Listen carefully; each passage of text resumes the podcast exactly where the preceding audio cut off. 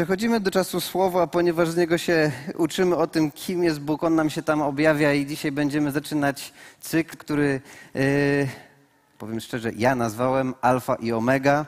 Yy, cztery tygodnie będziemy patrzeć na Biblię w pewien konkretny sposób i zacznijmy od. Panie Jezu, dziękujemy Ci za to, że możemy być częścią Kościoła, że Ty budujesz Kościół i Panie, teraz ten, ten czas słowa. Modlimy się, abyś Ty przez swojego Ducha Świętego działał, aby Twoje słowo wykonywało pracę i aby nasze życie, Panie, szło w tym kierunku, które Ty dla nas wyznaczyłeś. Amen. Ach, kobiety. No, jest, jest, jest sporo. A jak ktoś nie oglądał, możecie czuć się zaproszeni, że właśnie po to dzisiaj do kościoła przyszliście, aby niedzielny wieczór spędzić nadrabiając tą zaległość. I, a ja wam oczywiście zespoileruję końcówkę, bo ona jest, jest dzisiaj wstępem. Więc trochę będziecie mieli zepsute doświadczenia, ale dalej scena, jak niewidomy prowadzi samochód, niewidomy tańczy, yy, są rzeczami wartymi obejrzenia. Ale film prezentuje nam historię tak naprawdę weterana wojennego, Al Pacino, Oscarowa rola, yy, który stracił wzrok. I teraz jest w relacji z młodym chłopakiem, którego, e, którego losy są zupełnie inne niż jego. Jego życie, e, on chciałby jako weteran wojenny, żeby jego życie się skończyło, nie widzi już w nim sensu. Przeżywają różne historie i zbliżają się do siebie, ale na końcówce filmu pojawia się pewna konkretna sytuacja. Uczniowie w szkole, tej, w której jest ten młody chłopak, który buduje relacje z weteranem, zrobili coś złego tuż przy gabinecie dyrektora i teraz y, przychodzi czas konsekwencji. Kogoś trzeba ukarać, ale nie wiadomo do końca kogo, więc y, są podejrzenia i jest dwóch świadków, więc szkoła zwołuje takie specjalne, taką specjalną namiastkę sądu. Jest wezwany ten młody chłopak, przyjaciel weterana, jest wezwany drugi świadek razem ze swoim ojcem. Y, I oni widzieli, kto popełnił zło, i teraz będą przyciskani do tego, aby o tym powiedzieć. I cała scena jest ustawiona w bardzo konkretny sposób. Żeby dowiedzieć się, kto popełnił zło i ukarać właściwą osobę, ten młody chłopak musi donieść na kolegów, co jest moralnym wyzwaniem dla niego, ponieważ nie chce być donosicielem. Jeżeli tego nie zrobi, poświęci swoją karierę i poświęci swoją przyszłość, ale napięcie polega na tym, że wiadomo tak naprawdę, kto popełnił zło. Jest niesprawiedliwość, ponieważ za chwilę ci y, źli ludzie nie zostaną ukarani we właściwy sposób. I jest całe takie napięcie. I ten młody chłopak widzi, że nic nie jest w stanie z tym zrobić, ale w momencie, kiedy zaczyna się już wszystko, kiedy ta narracja ma miejsce, wchodzi na scenę, właśnie nazwijmy po imieniu Al Pacino, wchodzi na scenę. Wchodzi do tego, do tego miejsca i słucha tej całej narracji, jak dociskają tego młodego chłopaka, aby zrobił coś, co nie uważa, że jest właściwe, aby, aby, coś, aby zadbać o swój interes i za chwilę ta niesprawiedliwość być może nie zostanie ukarana, ale, ale cała scena się zmienia, ponieważ oto pojawił się ktoś, kto staje w obronie tego chłopaka i kogo doświadczenie życiowe, jego obecność i jego słowa zmienią całkowicie sytuację w tej sali. Kiedy ten y, dyrektor dociska chłopaków, kiedy wydaje się, że sytuacja jest beznadziejna, ci, którzy są winni, ujdą y, bez, bez konsekwencji. Ten, który jest niewinny, poniesie y, konsekwencje na siebie, chociaż tak naprawdę to jest dla niego niedobre, i ktoś musi o tym zdecydować. I wstaje on zaczyna wypowiadać słowa w kontrze do tej całej rzeczywistości, którą ktoś narysował. I na finale jego obecność, jego autorytet i jego słowa zmieniają całkowicie okoliczność i chłopak nie tylko zostaje uniewinniony, ale winni zostają postawieni we właściwym kontekście. Scena i kierunek całego zdarzenia zmienia się przez obecność kogoś, kto ma odpowiedni autorytet i odpowiednie słowa. I cykl, który nazwaliśmy Alfa i Omega, mam nadzieję, że pomoże nam zobaczyć postać Jezusa we właściwym kontekście, ponieważ jeżeli widzimy go takim, jakim on jest, to jego obecność, jego autorytet i jego słowo zmienia rzeczywistość, jak my postrzegamy ten świat, jak my postrzegamy często okoliczności własnego życia. I dzisiaj Kazanie ma tak naprawdę charakter tylko i, i, wyłącznie wstępu, abyśmy zobaczyli, z jakiej perspektywy właśnie On postrzega naszą rzeczywistość. W Księdze Objawienia w pierwszym rozdziale, ósmym wersecie czytamy Ja jestem Alfą i Omegą, mówi Pan, Bóg, który jest, który był i który nadchodzi, wszechmogący. W 21 rozdziale, 6 wersecie czytamy: Oznajmił mi tak, że stało się. Ja jestem Alfą i Omegą, początkiem i końcem. Ja dam pragnącemu za darmo ze źródła wody życia. I oba te fragmenty prezentują Jezusa w pewnym kontekście. Już nie jako cieśle z Nazaretu, który pojawia się w pewnym momencie historii i zbiera grupę ludzi wokół siebie, naucza, czyni cuda, ale jednak jest to coś tymczasowego, nowego, coś, z czym ludzie dopiero zaczynają się mierzyć w czasach Ewangelii. Nie, my dzisiaj zaglądamy do ostatniej księgi Biblii, do ostatniego rozdziału, gdzie Jezus jako zmartwychwstały z perspektywy miejsca, w którym jest, przedstawia pewną rzeczywistość i, od, i przedstawia w tej rzeczywistości siebie jako alfę i omegę.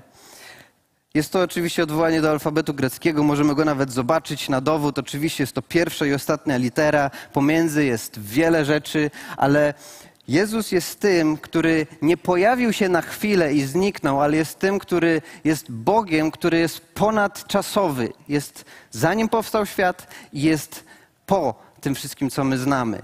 Jezus nie jest tak jak my i ja, odcinkiem, który pojawił się w historii, ale jest kimś dużo, dużo większym, rozleglejszym i nawet za tydzień, kiedy będziemy mieli kazanie, które będzie sięgało rozdziału ósmego Ewangelii Jana, on sam mówi o sobie, zanim był Abraham, ja jestem. Jego ponadczasowość, jego perspektywa jest zupełnie inna. Perspektywa Boga jest zupełnie inna niż moja, ponieważ ja widzę odcinek, on widzi całość. On nie tylko ją widzi, ale on jest jej początkiem, jest jej końcem i on ją wypełnia. I to, co się dzieje, kiedy ma się taką perspektywę, to, co się widzi, kiedy, ma się, kiedy się patrzy z tej perspektywy, może przedefiniować pewne rzeczy. A więc dzisiaj skupimy się na konkretnym fragmencie w 22 rozdziale, wersety od 11 do 15. Przeczytajmy sobie tą całość. Jezus mówi tak. Niech sprawiedliwy dopuszcza się bezprawia. Niech niesprawiedliwy dopuszcza się bezprawia. Niech sobie niegodziwy żyje niegodziwie Lecz sprawiedliwy niech trwa przy sprawiedliwości, a święty niech się wciąż daje uświęcać. Oto przychodzę wkrótce, moja zapłata jest ze mną. Oddam każdemu zgodnie z jego czynem.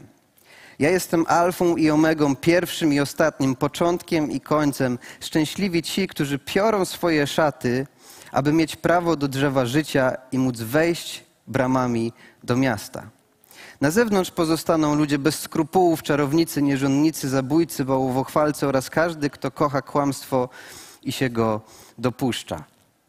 Czytałem ten fragment przez jakiś czas i wydaje mi się, że z jednej strony bardzo konkretny, z drugiej strony bardzo trudny, z trzeciej jest dyskusyjny, ale dzisiaj właśnie z nim się zmierzymy i wydaje mi się, że warto go podzielić na trzy części. Ja takie dzisiaj dzielę. Jest to, to trzy słowa, w których można to zamknąć. Jest to część która dotyczy przyzwolenia, część, która dotyczy rozliczenia i część, która dotyczy przyszłości, a tak naprawdę wieczności, tego co później. Więc nasza różnica polega na umiejscowieniu tych elementów, że my często chcielibyśmy, żeby one się wydarzyły w tym samym miejscu za naszego życia, a tutaj będzie napięcie pewne inne, więc nie jest to bałagan na scenie. Wy i ja wiecie dobrze, co to jest. Jest to oczywiście pomarańczowy przedłużacz ogrodowy. Ale posłuży nam za pewną ilustrację, ponieważ tak się składa, że nie widać początku, chyba że ktoś widzi, niech pomacha ręką. Nie widać początku, nie do końca jesteśmy w stanie wiedzieć, gdzie on jest, ale on jest. Jestem w jakiejś części i nie widać też jego końca. I teraz prosta rzecz, którą chciałbym, żebyśmy dzisiaj złapali, dotyczy perspektywy na to, gdzie te trzy rzeczy są umiejscowione. Oto Bóg, który jest początkiem i końcem, gdzieś ten początek umiejscowił. Dzisiaj możemy go liczyć na przeróżne sposoby, możemy się skłaniać ku jednej propozycji, ku drugiej. młoda Ziemia, stara Ziemia, miliony lat, dwa tysiące lat. Nie ma to większego znaczenia, ponieważ w każdym razie gdzieś to się wszystko zacząć musiało. Więc gdzieś ten początek był, a teraz moment, w którym na tym świecie pojawiamy się my jako ludzie, odcinek, w którym jesteśmy my jako ludzie tutaj na Ziemi, gdzie Księga Rodzaju prezentuje nam pewien początek istnienia człowieka, wydarza się na jakimś odcinku tej historii. Dzisiaj czytamy o tym, że na końcu Jezus mówi, że jest pewien czas przyzwolenia, będzie pewien czas końca i rozliczenia i będzie to co dalej. A więc ten odcinek, w którym ty i ja jesteśmy, ta cała historia naszej ludzkości, ile lat byśmy nie mieli, dzisiaj mamy rok 2023. Ile lat by nie było, któryś z tych roków, któryś z tych lat będzie ostatnim i okazuje się, że cała nasza historia jest zaledwie wycinkiem czegoś, co jest większą całością. Jezus mówi, że jest pewien szczególny czas przyzwolenia, w którym, o którym zaraz powiemy. Jest drugi odcinek, który będzie znacznie krótszy i będzie miał tak naprawdę charakter i cel zrobić tylko jedną rzecz: oddzielić te dwa punkty. A w zasadzie oddzielić konsekwencje dla tego, w jaki sposób z tego czasu przyzwolenia, z tego czasu wolności człowiek skorzystał.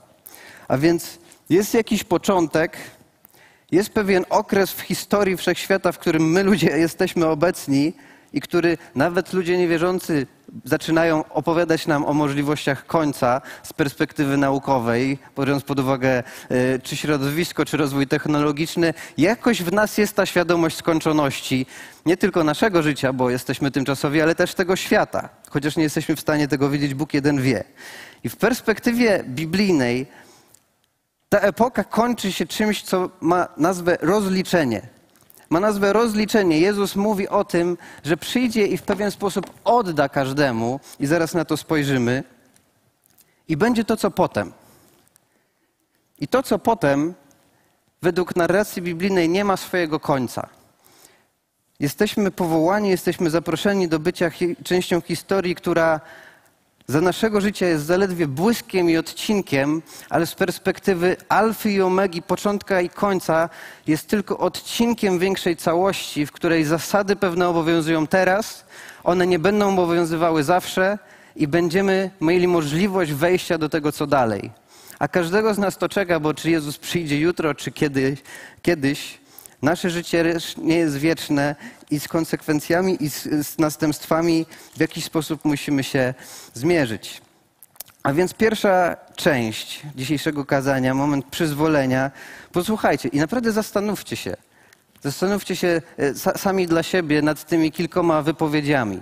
Jest Bóg, który, który jest, jest w tym wszystkim, jest, jest w niczym niepodobny do nas, jest ponad nami, jego perspektywa jest zupełnie inna. To, jak postrzega czas, to, jak jest w nim obecny, jest czymś zupełnie innym, ale też mówi pewne słowa, które określają właśnie to przyzwolenie. Niech niesprawiedliwy dopuszcza się bezprawia. Niech sobie niegodziwy żyje niegodziwie. Lecz sprawiedliwy niech trwa przy sprawiedliwości, a święty niech się wciąż daje uświęcać. To nie jest nic nowego, zasada wolnej woli, ale za chwilę wejdziemy do konkretnego napięcia, ponieważ y, nie wiem, ile czasu ty temu poświęcasz, ale obserwując zwłaszcza moje pokolenie, ludzi, którzy urodzili się we w miarę dobrych czasach, porównując się do epoki poprzedniej, jeżeli chodzi o to, do czego mamy dostęp, jaki mieliśmy różnego rodzaju start, nie wszystko da się jeden do jednego odnieść, mamy inne wyzwania, ale jedną z cech charakterystycznych, którą widać w tym pokoleniu, jest to, że Boga stadza się na ławie oskarżonych za to, jak bierny jest w tych czasach, a w zasadzie w tym świecie. Ponieważ nie da się zaprzeczyć, że na tym świecie zło jest. Nie da się zaprzeczyć, że wiara nie ma odpowiedzi na każdą sytuację, która się dzieje w Twoim czy moim życiu.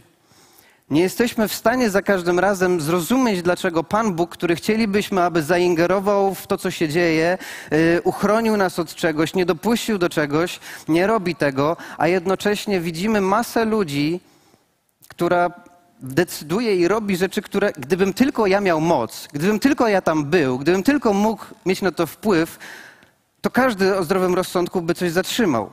Uchronił kogoś od śmierci, uchronił kogoś od cierpienia, zaingerował, a jednak tak nie jest. Jest pewien czas przyzwolenia, w którym, w którym żyjemy, i albo można tą zasadę w pewien sposób przyjąć, zaakceptować, albo być we wiecznym sporze, ponieważ w tym zdaniu Wręcz w tym zdaniu nawet Jezus poza przyzwoleniem dzieli ludzi na pewne kategorie, nie tylko na ludzi złych. Mówimy o niesprawiedliwych, o niegodziwych, ale też o sprawiedliwych i świętych. To jest jak, jaka jest różnica? Sięgając do, do, grecki, do, greki, mamy tutaj troszeczkę inną propozycję. Pierwsza grupa i słowo adikos oznacza tych ludzi podłych. Potrafisz, potrafimy przywołać sobie obraz czy, czy, czyn, który scharakteryzowalibyśmy jako podły, niegodny, obrzydliwy.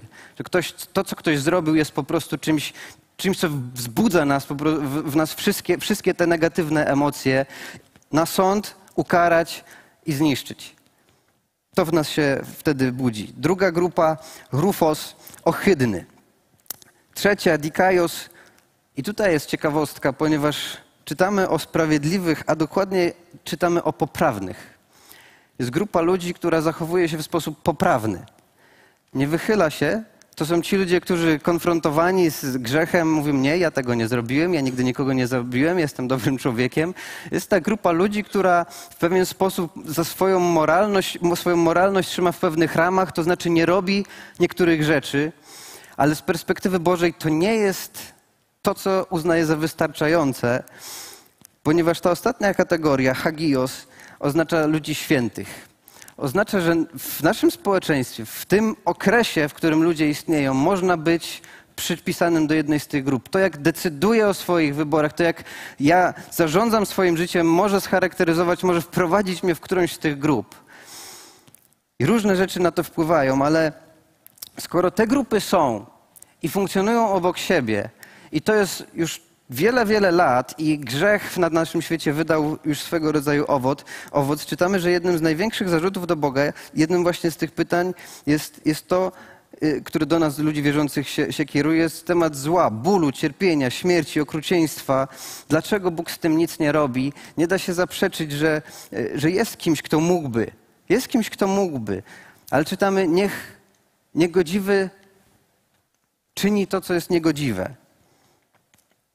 Więc wnioski zazwyczaj są takie, że albo go nie ma, albo jest zły, niezainteresowany tym światem. I pytanie jest, gdzie, gdzie, gdzie ty jesteś na dzisiaj z, z taką perspektywą? Bo być może y, dzisiaj prezentujemy pewną część naszego życia i, i, być może to są Twoje myśli. Być może to, co widzisz, co się dzieje w Twojej rodzinie, być może to, co czytasz w wiadomościach, być może właśnie obraz Boga, który nosisz dzisiaj, mierzy się z tym napięciem zrozumienie tego, co ja widzę i co ja bym chciał, i konfrontowanie tego z Bogiem, który jest zupełnie poza czasem, i przyjęcie też tego, jak On przedstawia rzeczywistość, jest, jest swego rodzaju wyzwaniem, które można przyjąć, można odrzucić. Ale dzisiaj zapraszam Cię do tego, żebyś troszeczkę to skonfrontował i mógł przyjąć chociażby to, jak Jezus przedstawia tą rzeczywistość. Bo zaraz wrócę do Boga, który jak na tej ławie oskarżonych jest często sadzany, albo w komentarzach w pewien sposób do tego się ludzie odwołują. I tak, to jest, to jest ciężko nam to zrozumieć. Jednocześnie powiemy sobie o tym, że bycie biernym to jest co innego niż odroczenie działania do innego momentu, w innym wymiarze, w innym czasie, jeżeli on naprawdę jest a wierzymy, że On jest. To zmienia charakter Boga, ale skupmy się na chwilę na nas ludziach. Ponieważ e, dzisiaj możesz sobie zadać pytanie, w której z tych czterech grup Ty jesteś, w której ja jestem. Czy jestem ohydny, e, to co robię, czy jestem w grupie tych niesprawiedliwych, czy jestem w grupie sprawiedliwych, czy jestem w grupie świętych. Jak się można, e, jak się zakwalifikować do tej grupy? Ponieważ patrząc na ludzi, to jest naprawdę ciekawe przyjrzeć się, do czego my jesteśmy zdolni. Zostawić Boga na chwileczkę y, z Jego działaniem, czy nie działaniem, skupić się na tym, jakie działanie, do jakiego działania człowiek jest zdolny. Do jakiego działania, do jakiego zła ja jestem zdolny. Dlaczego ja nie jestem w stanie tego zatrzymać. Dlaczego ja dopuszczam, ponieważ ostatecznie nie jestem odpowiedzialny za cały świat, ale za siebie samego, jak w tej sferze ja jestem obecny. I w tym tygodniu... Yy, Słuchałem jednego z podcastów, nie wiem, nie wiem na ile wy jesteście też y, w tej grupie słuchaczy podcastów w samochodzie. Kto, ktoś jest, możecie pomachać. Raz, dwa, trzy. Warto posłuchać ludzi. Jednym z takich kanałów, który e, słucham, to jest, e, są Imponderabilia. Przeróżni ludzie, ciekawe rozmowy. I w, e, w nie, niedawno w odcinku gościem była pani Renata. I pani Renata e, w tej rozmowie opowiadała o swojej działalności, a jej działalność jest związana bezpośrednio ze śmiercią. Ze śmiercią w bardzo konkretnym kontekście, ponieważ jest autorką, a jest to bardzo popularne w naszym, e, zwłaszcza też w naszym kraju, e, treści. Jest autorką e, podcastu, w którym każdy odcinek opowiada prawdziwą historię okrutnych zbrodni. I na YouTubie co, każdy odcinek zbiera publikę od kilkunastu do kilkudziesięciu tysięcy osób. Więc jest cała grupa, jest pewien popyt na to, aby słuchać, przeżywać, poznawać historię o tym, jak jakiś człowiek, którego skategoryzowalibyśmy jako podły, okrutny potwór, zrobił coś przerażającego i okrutnego drugiemu człowiekowi. Tych odcinków jest już ponad 100. Więc jest w nas coś, co sprawia, że przyciągają nas pewne, pewne historie jako nie tylko sprawcy, ale wręcz odbiorcy. Oni w trakcie rozmowy poruszają e, również odcinek programu in, innego, który nazywa się Hardcore History i tam 4,5 godzinna opowieść historyka o tym, jak przez wieki my ludzie lubiliśmy patrzeć, patrzeć, nie tylko dopuszczać się, ale też patrzeć na torturowanie, zabijanie, egzekucje i jak dzisiaj tą sferę zastąpił nam Netflix, ale tak naprawdę od niedawna. Swego rodzaju właśnie true crime, odsłuchiwanie tego typu rzeczy albo oglądanie w formie podanej w filmach, programach, ale przyciąga to naszą uwagę. I to jest stosunkowo nowa rzecz, ale my patrzymy i przyglądamy się i zawsze to było częścią człowieka. Aby patrzeć i przyglądać się, nawet w Polsce ostatnia, y, nie wiem czy wiecie, publiczna egzekucja miała miejsce stosunkowo niedawno, bo w 1946 roku w Poznaniu. I jak się y, wgłębi, to czytamy, że na stokach Cytadeli Poznańskiej zgromadziło się prawdopodobnie około 100 tysięcy ludzi, aby być świadkami tej egzekucji. A więc kiedy myślimy o tym napięciu, że jest zło na świecie i jest Bóg, który jest w tym bierny, a jak zaraz a jak sam przedstawia, on nie jest bierny, on dopuszcza, on przyzwala na to, abyśmy żyli według własnej woli, według własnej, własnego decydowania o sobie samych, ale przyjdzie moment, w którym nas z tego wszystkich rozliczy i sprawiedliwość będzie miała miejsce w tym świecie, a jednocześnie ja sam być może jestem w grupie, która albo popełnia swego rodzaju zło, albo napawa się świadomością i, i, i oglądaniem tego typu rzeczy, bo to w nas jest. I pani Renata wspomina, że w badaniach zaobserwowano, że e, zrobiono badanie i przedstawiano tego rodzaju e, treści, egzekucje, śmierć, historie e, o morderstwach grupie ludzi i widać, że w mózgu człowieka przynajmniej w większości poruszany jest ośrodek przyjemności i czy zaciekawienia. I jak ona mówi, z jakiegoś dziwnego powodu to nas satysfakcjonuje. A więc Bóg, który jest alfą i omegą, początkiem i końcem, wprowadza z miłości bieg czasu, w którym jest człowiek, ale daje mu wolność i w tej wolności daje moment, w który nazywa, który on decyduje, który on zasadza jako czas przyzwolenia na to, abyś ty i ja decydował o sobie, aby natura, jaką mamy, y, wybierała swój owoc, pojawia się w określonym miejscu tego świata, aby dać nam drogę wyjścia z tego, bo oczywiste jest, że sami nie damy rady z tego się wyplątać w osobie Jezusa Chrystusa. I teraz w Księdze Objawienia z perspektywy miejsca, w którym on dzisiaj jest, Pana Panów, Króla Królów, mówi, że ten moment, który dzisiaj ma miejsce, on przyzwala na to, ale jednocześnie zapowiada, że będzie ten moment rozliczenia. Czytamy, że jak to Jezus sam mówi, Oto przychodzę wkrótce, moja zapłata jest ze mną. Oddam każdemu zgodnie z jego czynem. Ja jestem alfą i omegą, pierwszym i ostatnim, początkiem i końcem. A więc wojny, konflikty zbrojne, terroryzm, dyskryminacja ze względu na różne y, sfery, których można, możemy doświadczać. Takie straszne rzeczy jak handel ludźmi, korupcja w rządach, firmach, instytucjach, instytucjach czy przemoc w rodzinie nie jest czymś, czym Bóg się przygląda biernie, ale jest konsekwencją zasad, które ustanowił, abyśmy mogli decydować o sobie samych. Zapowiada, że przychodzę wkrótce i moja zapłata jest ze mną. Oddam każdemu zgodnie z jego czynem. Ja jestem alfą i omegą, pierwszym i ostatnim, początkiem i końcem. I mówi w czternastym wersecie, szczęśliwi ci, którzy piorą swoje szaty, by mieć prawo do drzewa życia i móc wejść bramami do miasta. Na zewnątrz pozostaną ludzie bez skrupułów, czarownicy, nierządnicy, zabójcy, bałwochwalcy oraz każdy, kto kocha kłamstwo i się go dopuszcza. Bóg coś dla nas odłożył. Chciałbym zaprosić już nasze duchowe piano i zaprosić Ciebie dzisiaj do, do właśnie takiej prostej analizy miejsca, do takiego rozciągnięcia swojej perspektywy, ponieważ być może w pewien sposób to, co mówię dzisiaj, jest dla ciebie tylko filozoficzne, abstrakcyjne, a być może dotyka właśnie bardzo palącego tematu w twoim życiu, bo coś się wydarzyło. Bóg w jakiś sposób nie zaingerował, albo się dzieje teraz, modlisz się i nie widzisz pewnej zmiany, albo obserwujesz rzeczywistość, nie dotyka ona ciebie bezpośrednio, ale po prostu jesteś świadomy i gdzieś te informacje napływają, że w tym świecie dzieje się masa rzeczy, które gdyby tylko był dobry Bóg i gdyby naprawdę był wszechmocny, to on by to powstrzymał. Modlimy się i pragniemy zupełnie innej rzeczywistości, ponieważ do tej rzeczywistości zostaliśmy przeznaczeni i do tej rzeczywistości jesteśmy powołani.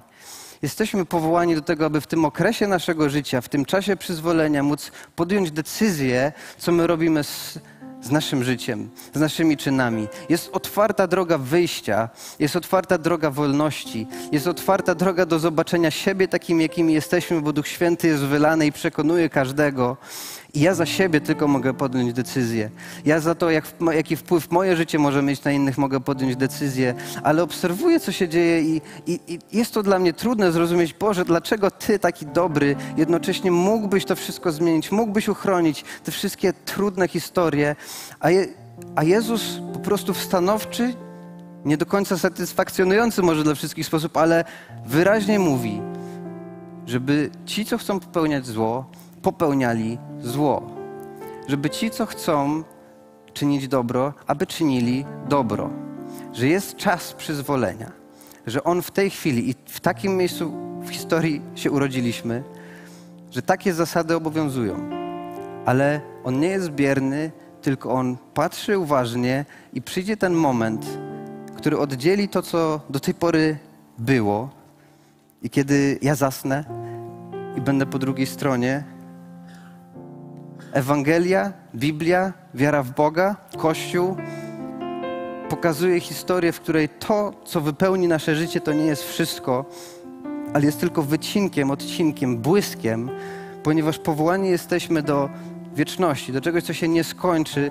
I Jezus, który ingeruje w ten świat, jest kimś, kto zasadza się u jego początku, którego nie jesteśmy w stanie ogarnąć, i jest na końcu, którego nie jesteśmy nawet w stanie pojąć, czym jest ta wieczność.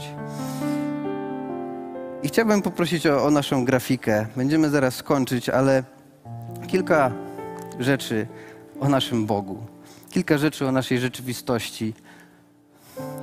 Zrobiłem to zdjęcie swoim iPhone'em wczoraj wieczorem. Niesamowite, jak technologia się rozwinęła.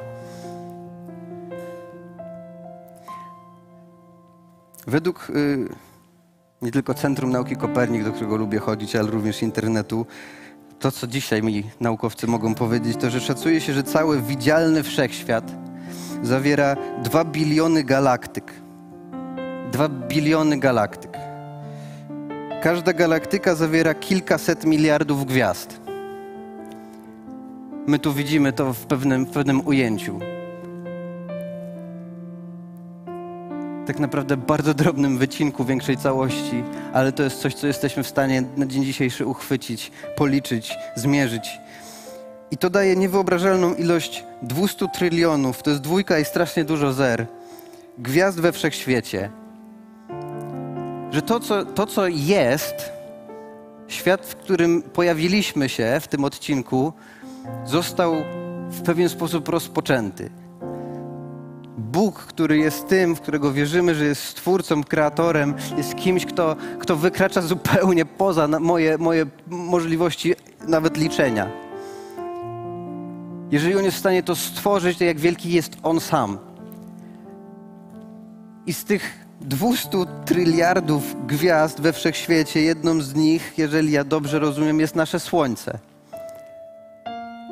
A więc miejsce we wszechświecie, które zajmuję ja, jest takie malutkie, a jednocześnie zostałem zaproszony do relacji z tak potężnym Bogiem, którego ja nie mogę ogarnąć, ale który ogarnia mnie i którego ja mogę poznać, bo on się objawia, on coś od sobie odkrywa, ale używa elementu wiary. Używa elementu, który pojawia się w tobie, za którym możesz pójść albo odrzucić. Ale patrząc na tą wielką rzeczywistość, patrząc na ten, na ten fragment czasu, w którym jesteśmy, na coś, czego nie jesteśmy w żaden sposób tak naprawdę ogarnąć, gdzie ja w ogóle jestem na tym małym wycinku i do czego zostałem zaproszony, do czego zostałem powołany. Autor listu do Hebrajczyków mówi coś takiego. Ty już dawno, Panie, posadowiłeś ziemię i niebiosa są dziełem Twoich rąk. One przeminą, a Ty pozostaniesz. Wszystkie one zedrą się jak szata, zwiniesz je jak płaszcz lub jak okrycie i tak ulegną przemianie. Ty jednak wciąż będziesz ten sam i nigdy nie skończą się Twe lata. Po prostu zatrzymaj się na chwilę. W sensie nie myśl, czy ja długo mówię, czy krótko, już naprawdę kończę. Tylko Alfa i Omega, początek i koniec, Bóg, o którym mówimy, to nie jest ktoś, kto jest Twoim kolegą i zachowuje się tak jak Ty, tylko jest silniejszy i pojawi się wtedy, kiedy chcesz. On objawia się nam jako Stwórca, jako też ktoś, kto jest przy nas, nasz przyjaciel, jako pocieszyciel, ale tak jak zaczynałem, kiedy jest pewna perspektywa na to, na to co się dzieje, ustawiona, obecność kogoś, obecność, autorytet i słowo kogoś, kto wykracza poza tą scenę, jest kluczowe, abyśmy byli w stanie siebie w niej odnaleźć, ponieważ jest ktoś, kto to, czego ja nie jestem w stanie ogarnąć, on mówi, że on jest tym, który jest na początku i na końcu kiedyś to wszystko zwinie. Ja jestem kropeczką w tym wszystkim, ale skoro Biblia mówi też, że dla niego jest jeden dzień jak tysiąc lat, tysiąc lat jak jeden dzień, to z kolei jego zaangażowanie w to, co się dzieje w ciągu mojego dnia, przewyższa moje najśmielsze wyobrażenie.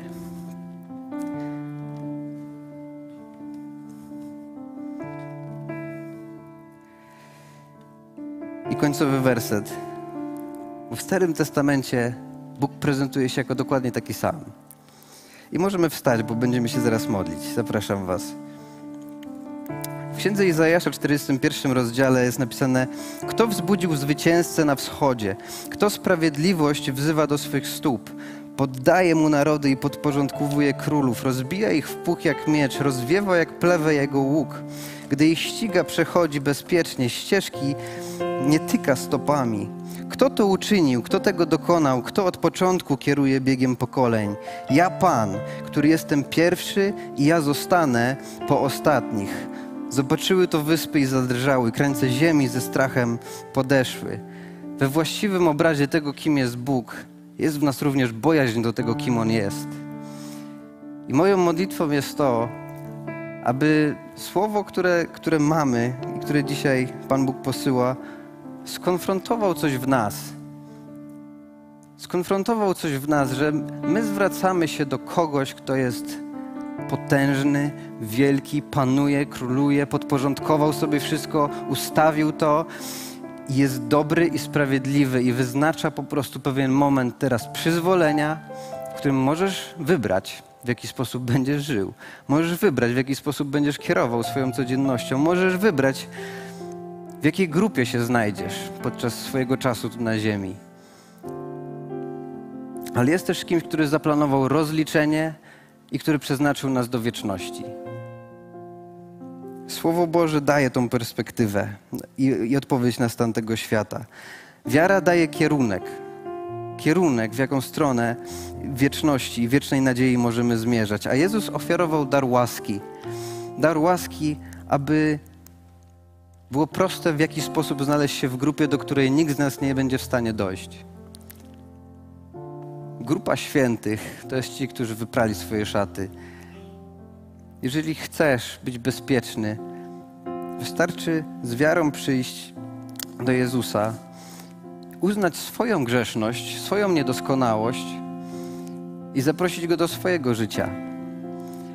I stajemy się częścią Kościoła który został powołany do tego, aby w tym trudnym świecie objawiać Jego chwałę i abyśmy nasze obdarowania, nasze powołania rozwijali.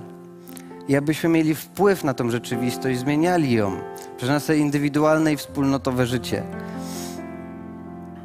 Ale oderwij się dzisiaj, daj się ponieść. Możemy na chwilę jeszcze tą grafikę galaktyki zobaczyć. Daj się po prostu dzisiaj przekonać o tym, że my nie przychodzimy tutaj do kogoś słabego, biernego, nieobecnego. Przychodzimy do kogoś, kto jest po prostu ponad nami, kto jest ponad czasem. Kogoś, kto kiedyś to wszystko zwinie. I ktoś, kto zaplanował, abyś Ty mógł być w wieczności z Nim, ponieważ złożył w nas to pragnienie.